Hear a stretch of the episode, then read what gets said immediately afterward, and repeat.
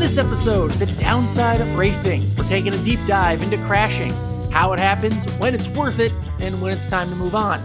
That, plus our big Texas preview for the Cup Series playoff. But first, as always, this is episode 84 of Positive Regression. This is the Dick Trickle edition.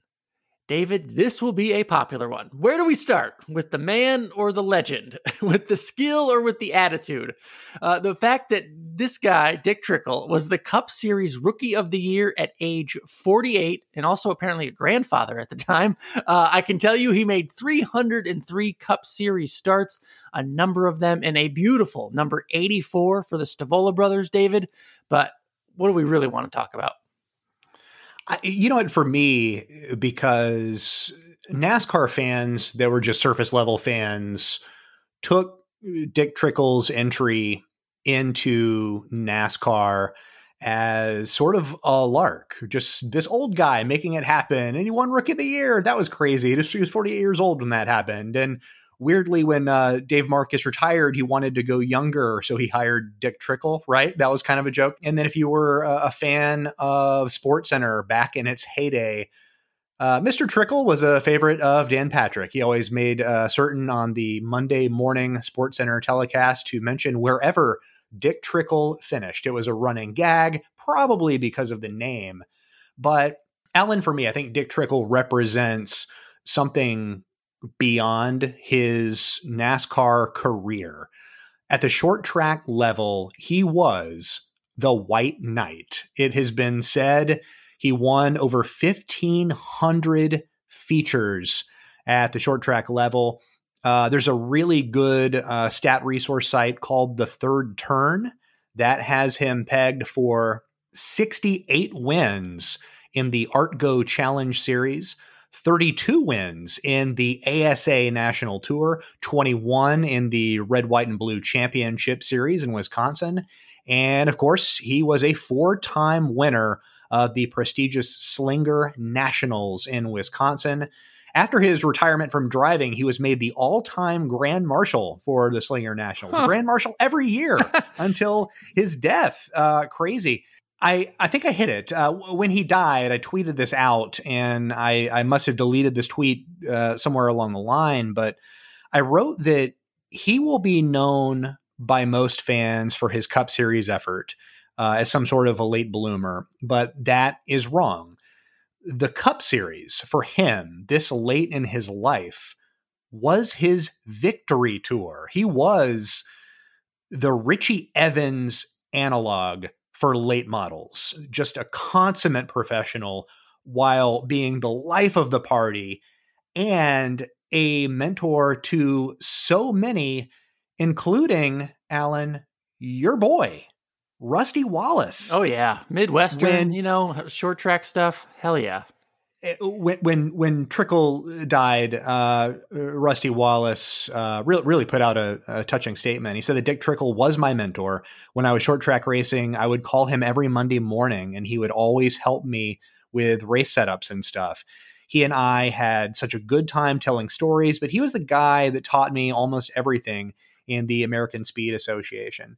Alan Rusty won the ASA championship in 1983 second place in the standings that year was Dick Trickle. So a guy who raced everyone hard but fair and uh, really wasn't afraid to give tips, even if it uh, meant his downfall in uh, in the championship race. I think you hit every single important point about Dick Trickle. I mean, just the the grassroots fan base, right? That goes decades deep. Uh, the the fandom, uh, the, the legend that grew out of it, right? Every time I hear the number of feature wins, it kind of goes up a little bit from a thousand to fifty all that stuff. But it was all well earned. And then there's younger people, people of my generation, our generation, David. You know, you brought up the Sports Center thing. I'm glad you did because that, that's how a lot of people uh, know the name Dick Trickle, and, and that's not that's not necessarily a bad thing. That just leads and and adds to his legend. Remember, there's that video on YouTube of him smoking the cigarette in the race car, right? I mean, it's little things like that. It's whether do you believe the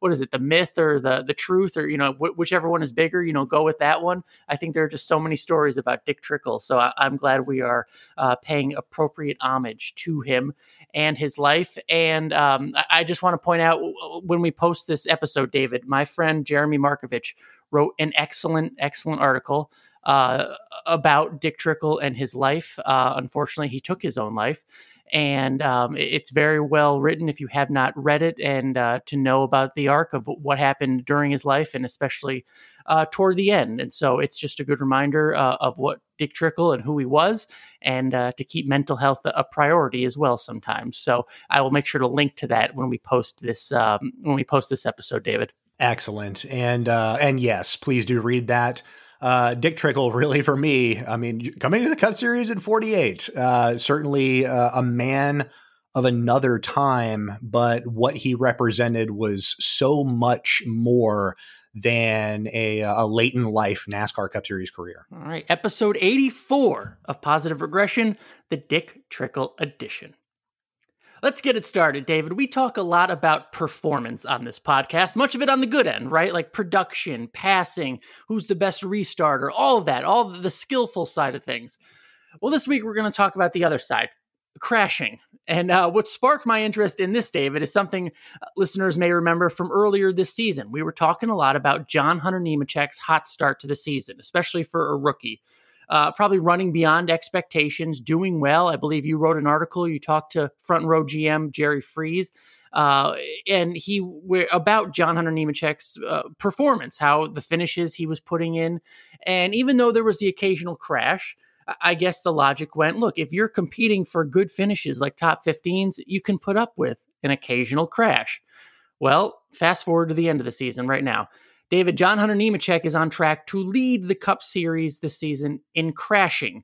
And while he was once competing for those good finishes at the beginning, that's no longer the case. So, bigger picture, smaller picture, what have you, I was just wondering how much leeway does a driver get when it comes to crashing? And there's there's a few ways we can tackle this subject. First thing I want to ask you, David, is when it comes to a driver crashing, how much of that do you think is on a driver's shoulders in terms of his or her decision making? Ooh, that that is a great question, and I think a good example of that we saw in the Xfinity race last weekend in Kansas. Uh, it, you pointed out we, we text each other during during the race, sure. Alan and I, and, and, Alan pointed out the incident between Austin Cindric and Noah Gragson. Uh, it was a little bit early to be that aggressive for uh, for Austin Cindric. It was a little early to not allow any give on Noah Gragson's part. And I, I think that was uh, that was one. There was another no crash, I'll call it, but it it could have been a crash. Justin Allgaier going three wide bottom beneath Riley Herbst. And I I texted you about that and I said that that is a tough one. It, it didn't it, it, it did not end up in an accident, but it was a good example of just a lack of awareness. Riley Herbst is on track to becoming the most frequent crasher in the Xfinity series. Justin Allgaier, a little bit older, he should know better than to do that, uh, but still did. So there are spots within a race where you have to be aware of the drivers around you, what those drivers are attempting to do, given the fickle nature of air. Yeah, a lot of times you see these accidents. We've had an entire episode called If You're in the Crash, It's Your Fault.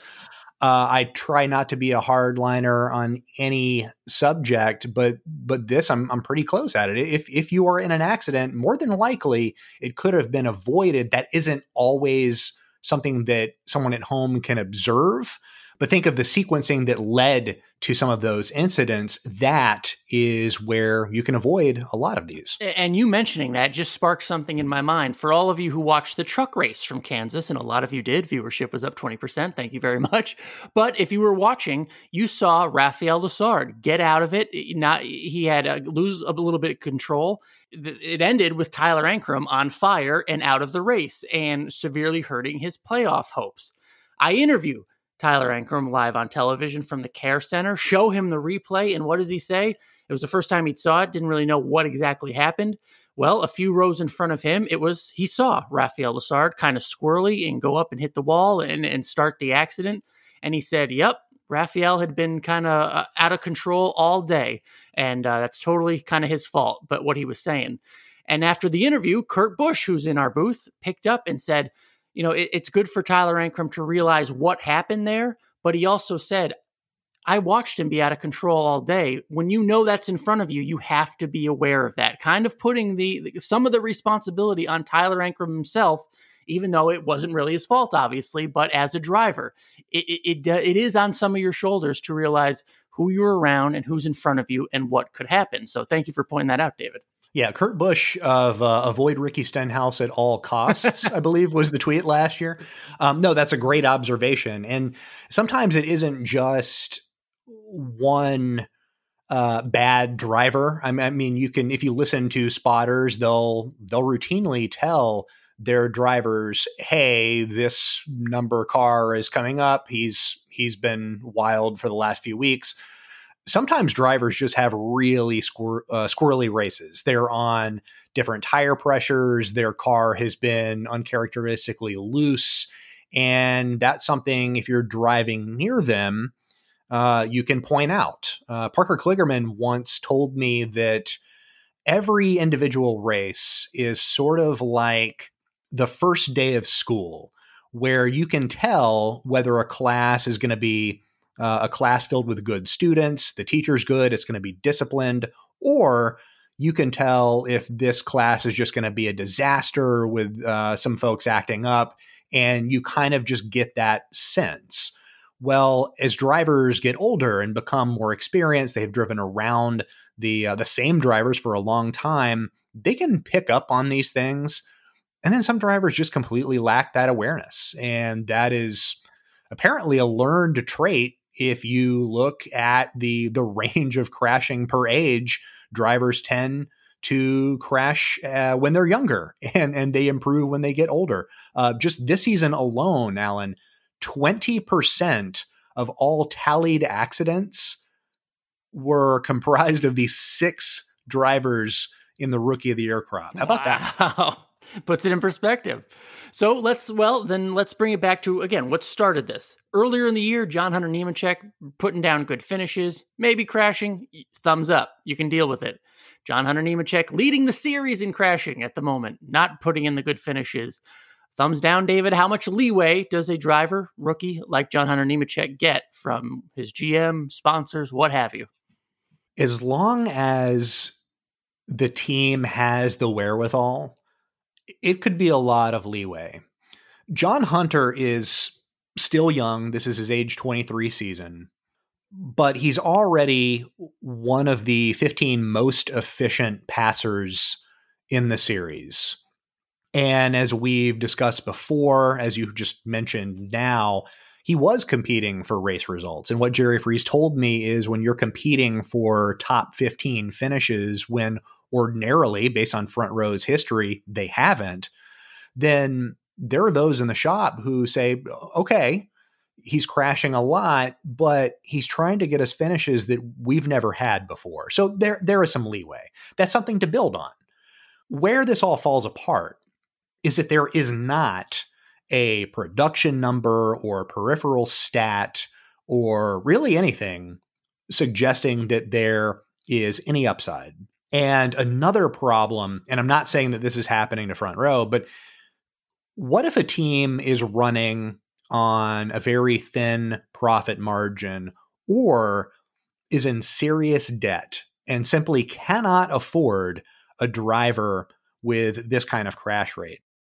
Uh, last year, one team manager told me that while he loves Kyle Larson's driving ability, signing a driver like him with that crash rate, Larson is a crasher, is sort of out of the question. The car damage would be too costly. And given the team's stature, it isn't a playoff team it doesn't make financial sense. Again, they they understand the upside that Larson would bring to a race team, but it's that crashing that they can't get over. So all this is purely situational, given the team's appetite around the driver, or if it's a young driver, the driver's growing pains. So that was one specific example with John Hunter Nemechek. We'll do a few more coming up in a second, but I want to talk bigger picture first because David, a few I think a few years ago, you wrote an article. I've been I've been following your work for a while now, but the article was about the number of cautions in the Cup Series and why they were down. And one of the reasons you gave is that because maybe the most frequent crashers had eliminated themselves from the Cup Series, therefore there were fewer cautions. Can you shed some light on that? Yeah, I'm trying to backtrack and think about that article. So yeah, around that time it would have been pre-stages and yep, yep. it would have been it would have been some folks like danica patrick and regan smith brian scott sam hornish uh, there were some drivers towards the end of their cup series tenures maybe with mid-pack teams danica is a notable exception there but they were they were coming in with some high uh, high clips and you know, Alan, uh, a commonality, they were so often in the middle of the field that those crashes swung fortunes, which in turn swung the net revenue for each of their teams. They were also older. They were not necessarily in their 40s, but they also weren't prospect age. So there wasn't the same leeway that we're seeing right now with John Hunter Nemechek. And drivers who crash a lot in their early 30s tend to get filtered out, just as drivers who turned in uh, negative production ratings. You know, I wrote about this for Motorsports Analytics uh, in the last uh, few months. The sport has become hip to drivers who underperform. And it was really since the economic recession of 08 that the number of poor performers getting regular rides has dwindled. And that is the same for prolific crashers. And when they are no longer getting those rides, we see a series wide effect, such as a reduction in cautions. All right. Well, that made sense. And it just made it was an article I certainly remembered and, and was wondering about crashing. So let's take it back to this year. When we think about the the high percentage crashers or, or the highest uh, frequency crashers of the year. there are some veteran names up there, David, in the Cup Series. Uh, this, this year specifically, Ryan Newman, Matt Kenseth, and I'll throw Jimmie Johnson in there. Jimmie Johnson is a top top ten crasher in terms of frequency in his final season. Does that change your perception of these these older drivers who are, you know, obviously on the back end of their career, if not their final season in the Cup Series? I think those are three very different situations now that I'm hearing you say their names out loud. With Jimmie Johnson, he has low key been a high crasher for quite a while. Really? Uh, wow. Yeah. Okay. And again, and again, I mean, that is somebody who's probably bought himself all the leeway with all the good he does, all the revenue he brought into Hendrick Motorsports uh, in his heyday. Um, but yeah, that's uh, that's sort of where he stands. Ryan Newman is an interesting one you know, we've we've talked about his 2019 season, a very unlikely playoff run, and during that 26 race regular season stretch, after which he qualified for the playoffs, uh, not via a race win, just on points, the, the old fashioned way.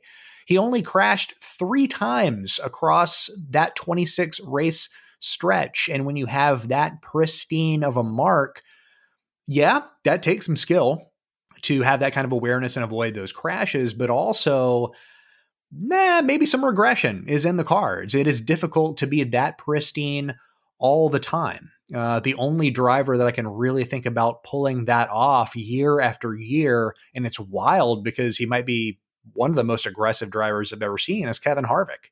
The guy rarely crashes, and that's largely been the case for his entire Cup Series career um, he's really good. And it's that situational awareness that he has that separates him from certainly a lot of other drivers that were his age when he was coming up. Uh, and one of the reasons that he has lasted as long as he has is he never was in a situation where he was going to be filtered out. And as for Matt Kenseth, uh, we talked about this coming into this season after the season had already started. He had never seen this rules package before. He has not had much practice, if not at all. I think the Coca Cola 600, right? Did they just qualify? Yeah, that was it. He hasn't had much time in between these cars, and the figuring it out uh, portion to all of it has been very difficult. I think he was uh, the, he was the lone weeks. caution in Kansas, right? I mean, by, right. by himself. It was weird.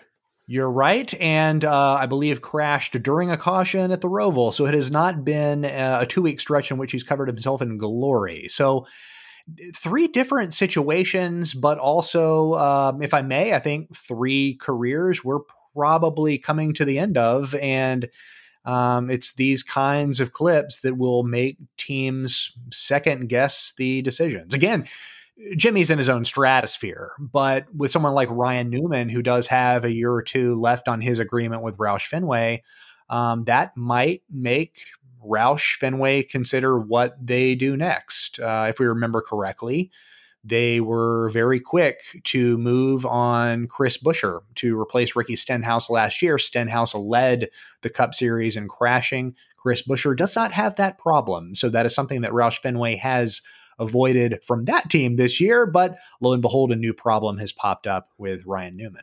All right, those are the, the highs, if you will, and not a good high. Uh, but let, us look at the other end, the lows. Someone like Daniel Suarez, who was in an interesting situation uh, this season with Gaunt Brothers Racing, right? Didn't make the Daytona 500, but since then a very low crash rate, crashing at a low clip in one of those back marker teams that you would think needs, you, have been talking about uh, budgets and inventory, if you will. A team that doesn't have a huge budget and not much inventory and can't afford much crashing Daniel Suarez has done what he has needed to do. Is that something of a, of a conscious decision making? Is that a skill that had to be adjusted to make this work this year? David, how do you assess Daniel Suarez and what he's done this year or not done in terms of crashing?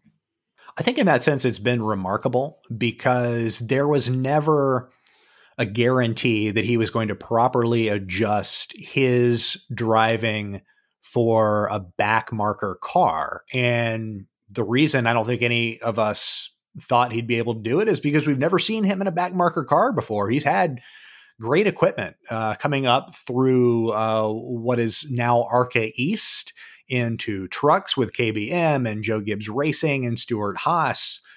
He's had cars carry him, and he's been the one uh, with uh, bringing a, a large portion of the sponsor funding. And that's kind of the same here, but he did. He did have to adjust. When the season began, Gaunt Brothers Racing had three cars in their shop at the uh, the time of the Suarez announcement, and weirdly, this entire season for GBR is probably going to be defined by the crash in the dual race that cost them a Daytona 500 spot, which is a shame because that's really not the season that Suarez has turned in. I think now with Suarez moving to uh, the new Trackhouse team owned by Justin Marks, we can ascertain that it's going to be something of a competitive upgrade given the alliance with Richard Childress Racing. I think you have to feel pretty good about that given what Suarez had to do. He he he knew he there was no safety net this season at GBR. That is a small race team. They've never taken on a full schedule like they have uh, this year. Um, but he did adjust it, and I think he's made proper do with it, all things considered. Adjusting and adapting, that's a, a skill in its own right. Uh, we touched on them a little earlier, but let's let's talk about prospects. We're going down to the Xfinity series now uh, where there is a host of prospects crashing at a high clip. David, if you if you go be if you when you look at the numbers on motorsportsanalytics.com, uh, you take away Austin Hill and Cesar Beccarella, and uh, you take them off the top of the list. The top ten most frequent crashers, David: Riley Herbst, Noah Gragson, Michael Annett, Daniel Hemric and his limited starts, Brandon Brown, Myatt Snider, and Justin Allgaier are all on the list of most frequent crashers in the Xfinity series. I mean, th- those are all contenders, and and they're crashing. Right? Uh, that those numbers surprised me. Uh, again, with Noah Gragson and Riley Herbst uh, on top of the list, uh, how do you evaluate? Uh, those drivers who you know want to make a name for themselves and move up if they are damaging equipment. They're both incredibly young. They right now are not fully formed race car drivers that is at least what we're told is the function of the Xfinity series and you're racing at the quote unquote minor league levels. But it's been difficult. And we've seen that lack of awareness on display. We've seen it on display with each other. They have they have wrecked each other uh, multiple times uh, this year, famously at Texas, and then again later this year at the uh, at the Roval it is something that you have to monitor. It's the reason that these drivers stick in the Xfinity series for as long as they do or need to before they get to Cup, before they are the closest version to a polished prospect. Neither of, the, of these two are there yet, but that's not so much an indictment on them as it is just sort of the nature of racing in a lower division. Uh, I, I remember attending a lot of late model events during my time as a scout. Uh, the night before the Snowball Derby, there is a race called the Snowflake 100, and uh, I sat in the stands just like all the other fans, and I um, actually struck a, a conversation with. Uh, uh, one fan in the stands, he asked what I did. I explained everything, and he was impressed and assumed that I had zero rooting interest in this race. And I said, No, you're out of your mind. It's 40 degrees. I'm rooting for no red flags. That's what I'm rooting for. You do get used to seeing some bad driving at times, some poor awareness. But if that is what the series is set up to do, you're going to have to come to expect it. It's when drivers like a Daniel Hemric or a Justin Allgaier, who let's be honest, should know better than some of these situations that they're putting themselves in. Uh, that's when it can get particularly frustrating. And with a young driver, again, it goes back to leeway. Uh, you have to expect that they're going to crash cars. Statistically, that's what they do. But they are going to have to get to a point where they snap out of that and become fully productive drivers, regardless of the series, regardless of the track. Uh, while we're talking prospects, shout out to Sheldon Creed on the truck side. I don't if you you might remember a, a, fun winners interview where he told me on live television how he he tears up a lot of shit. And this year he started winning though, and he thanked uh, Maury Gallagher and everybody back at the shop for sticking with him because for a while he was a dart without feathers. So it just made me think of that, David. It was a pretty funny moment from the year. Um, sticking with the Xfinity series though, uh, fringe driver uh, who doesn't crash a lot Alex Labbe, you wanted to point out. Why him, David?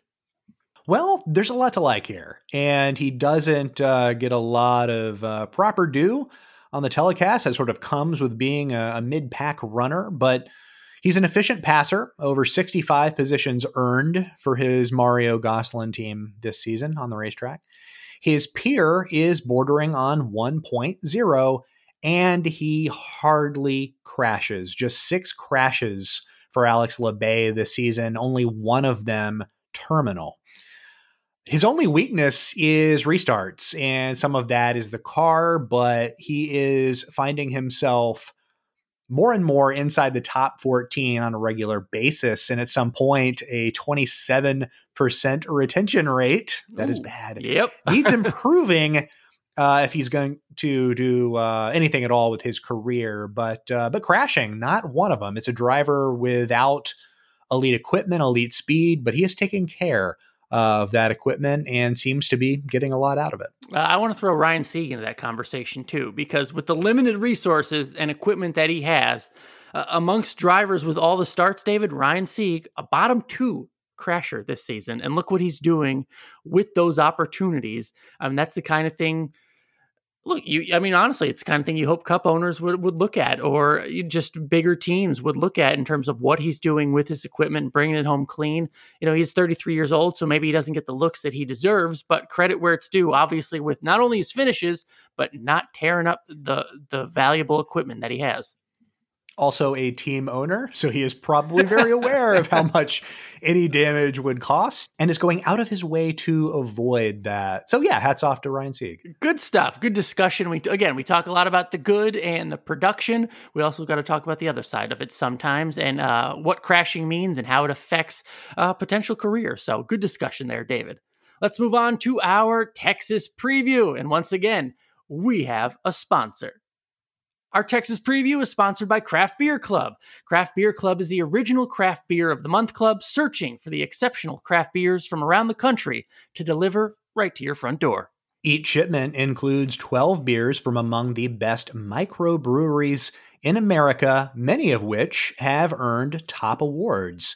You can customize your own ongoing beer club membership, whether it's annually, monthly, or quarterly. There is no membership fee. The holiday season is quickly approaching. A membership to Craft Beer Club makes for a wonderful, original gift that beer lovers are sure to enjoy. Shipping is always free, and if you purchase using the link beer.posregpod.com, you'll receive up to three bonus gifts with your order, and you will help support our podcast. So please take advantage of the offer. Join Craft Beer Club today. Place your order at beer.posregpod, that's P O S R E G P O D dot com. Boom, heading to Texas. Play race two of the Cup Series playoff for round three. And David, it was pointed out to me that this is the last competitive race at Texas uh, until what next year because they go to the All Star race. They're not the two Cup races at Texas next year. So uh, just something to think about. But if you go back to last week's episode, David, you had such great, I think the word is prescient comments about what we were going to see in Kansas, how difficult it would be to pass for a position. And what did we see? A widely, what I, some myself saw entertaining end to the Kansas race and uh, widely talked about uh, end of the Kansas race because of what Kevin Harvick was trying to do and ultimately could not do at the end of that race. So let's bring that discussion to Texas as we preview the weekend. How difficult will it be again to pass for position? And was Joey Logano's win thanks to clean air or really good positioning and or strategy? Oh, uh, you're really beating the drum uh, for Joey Logano. I am, uh, and I'll continue. social medias. Uh, I listen. I will say 68 miles of driving through his rearview mirror. That is a difficult task, a skill. But I will. Uh, I, I, I will suggest without this rule package in place, as is, Joey Logano's spoiler placed right smack in front of Kevin Harvick's nose. That took Harvick's nose away. If not for the package, that becomes a non factor, maybe. Uh, certainly, it would be uh, very tough for Logano to have kept Harvick at bay. You know, Joey had the eighth fastest car at Texas, and Kevin Harvick had the fastest car, including the fastest car in the fourth quarter. None of this is a surprise. We have seen this dynamic at the front of the field all season, whether it was Kurt Busch at Las Vegas or Austin Dillon at Texas. The lead car can dictate a lot of the race and prevent a lot of those runs, even when uh, it is a significantly faster car behind it. Remember, Joey Logano was actually in Harvick's position at Texas. He couldn't figure out a way to get by Austin Dillon and Tyler Reddick on old tires. So, yeah, uh, put uh, think about that one, if you will. Yeah, and it's something we'll be thinking about again. Another thing to throw in, another uh, wrench to think about, if you will. The tire compound this weekend is different from the one we saw in the summer at Texas. So, David, what can we expect from that? Uh, again, the right side tire they used, they'll be using this weekend is the same one they used at Kansas and Vegas, two races we've already mentioned. Uh, if you want to look back to last week, uh, a few pit stops to go. Logano did take two tires and got himself a ton of track position. Paul Wolfe, I think, jumped him from 14th to uh, the front row because of that two tire stop. And Joey Logano ultimately goes on to win the race. Pretty good there. And if we remember, Kurt Busch, how did he get the lead at Vegas? Was that a long pit? I don't know. Do you remember? Uh, the, the, I mean, they were able to get Kurt Busch in position to defend from the, the front of the field, and that's what it takes. Yeah, long pitting situation at Las Vegas caught a very strange cadence of cautions that trapped the field, uh, made them take the wave around, if I'm, I'm not mistaken. But for Texas, New tire. I asked uh, Brad Keselowski about this on uh, one of these recent media availabilities, and we are expecting certainly more tire wear, but in the event of a long green flag run, pitting long should still be the choice call. As he put it, it dramatically changes how the car handles. He said that the tire that they used on mile and a half earlier this year mattered to the balance of the car, whereas the tire they used at the same tracks last season mattered uh, as to how you nurse the car through traffic. And this new tire represents more of last year's tire. So expect to see a little bit of changes. Uh, Denny Hamlin has adjusted well. Keselowski admitted he's still trying to figure it out. Um, there are a few other drivers I think that it could actually benefit from this, but what we saw last week at Kansas and what we will see this weekend at Texas might not be totally the same. And you have to consider Texas was repaved before 2017. That pavement is newer smoother than Kansas. And just by that effect, these same right side tires will not wear as much. So uh, the two tire gambit is plausibly on the table. That's exciting if you're a race fan who wants to see uh, what chaos and maybe a, a, winner who disrupts that final four uh, going into Phoenix. So that's a good thing. Uh, so you, we've got the tire factor. We've certainly got the, the clean air dynamic, the new tire compound you add all that together, who does that benefit amongst the playoff drivers? Uh, I mean, I guess easy question is, or the easy answer is whoever's in front, right? If one of these, if one of these contenders can get out in front, ultimately it will benefit them because they can play defense, and if they're as good at it as Joey Logano was, they may win the damn race. But so, but when you put in, when you mix in the clean air dynamic and the new tires, who do you think that benefits, David, amongst the playoff guys? anyone in front. That's a good answer. I actually uh, I took the easy no, way out. you did. Uh, I wrote down Alex Bowman's name. Uh, this season in passing, he ranks 31st, which is dead last among those with average running positions inside the top 30. 31st in surplus passing value. That's important to know. He ranked 18th on a similar tire on mile and a half tracks last year.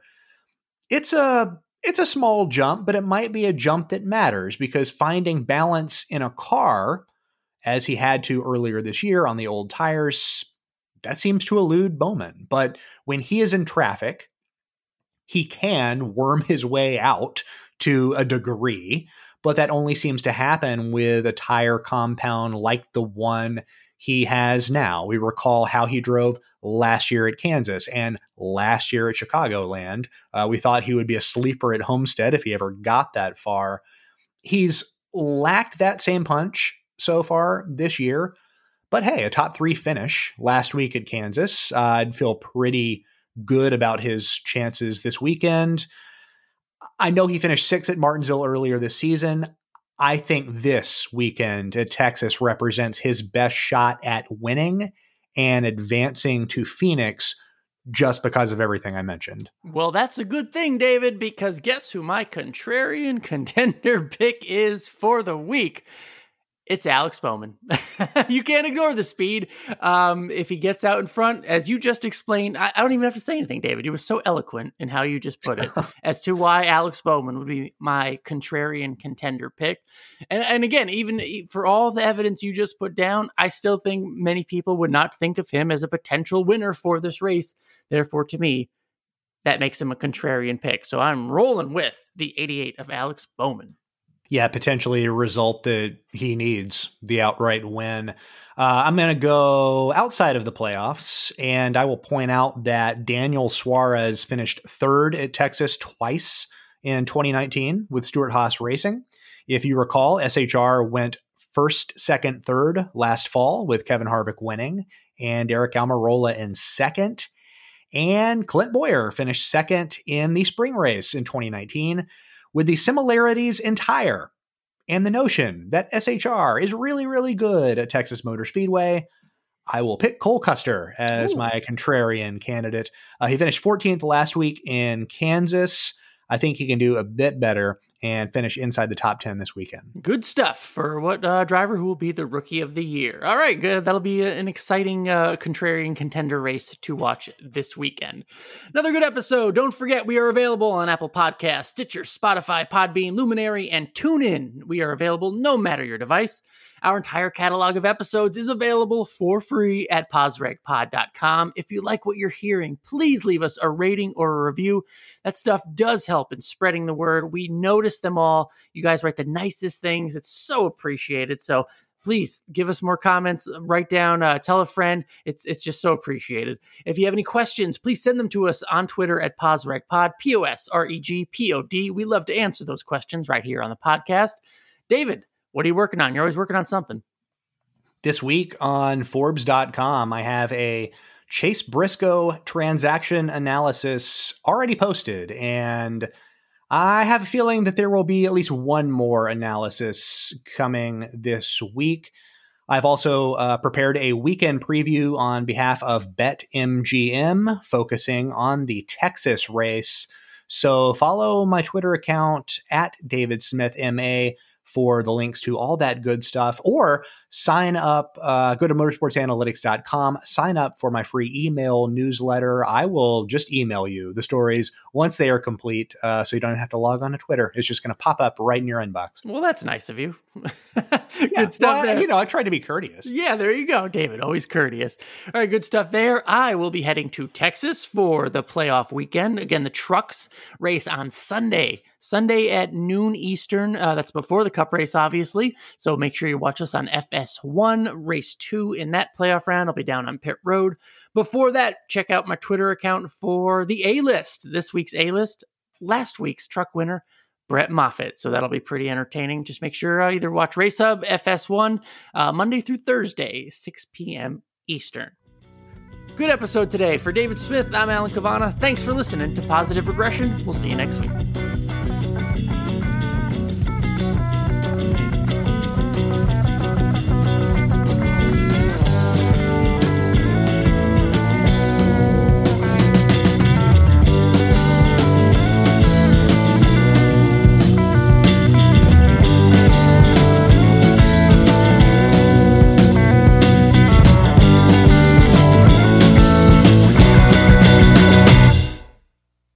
To show you how easy it is to file a claim with Geico, we hired a nature show host. In the native habitat of a suburban driveway, the poor victim of a broken windshield is left assessing his vehicle, utterly helpless. Well, not true. If he's got Geico, he can file a claim online, over the phone, or with his handy mobile app. But like a lone gazelle, he'll suddenly be left to fend for himself, awaiting his terrible fate. Nope. Geico will assign him a designated claims team to help him out too. So the gazelle gets his car fixed and everything.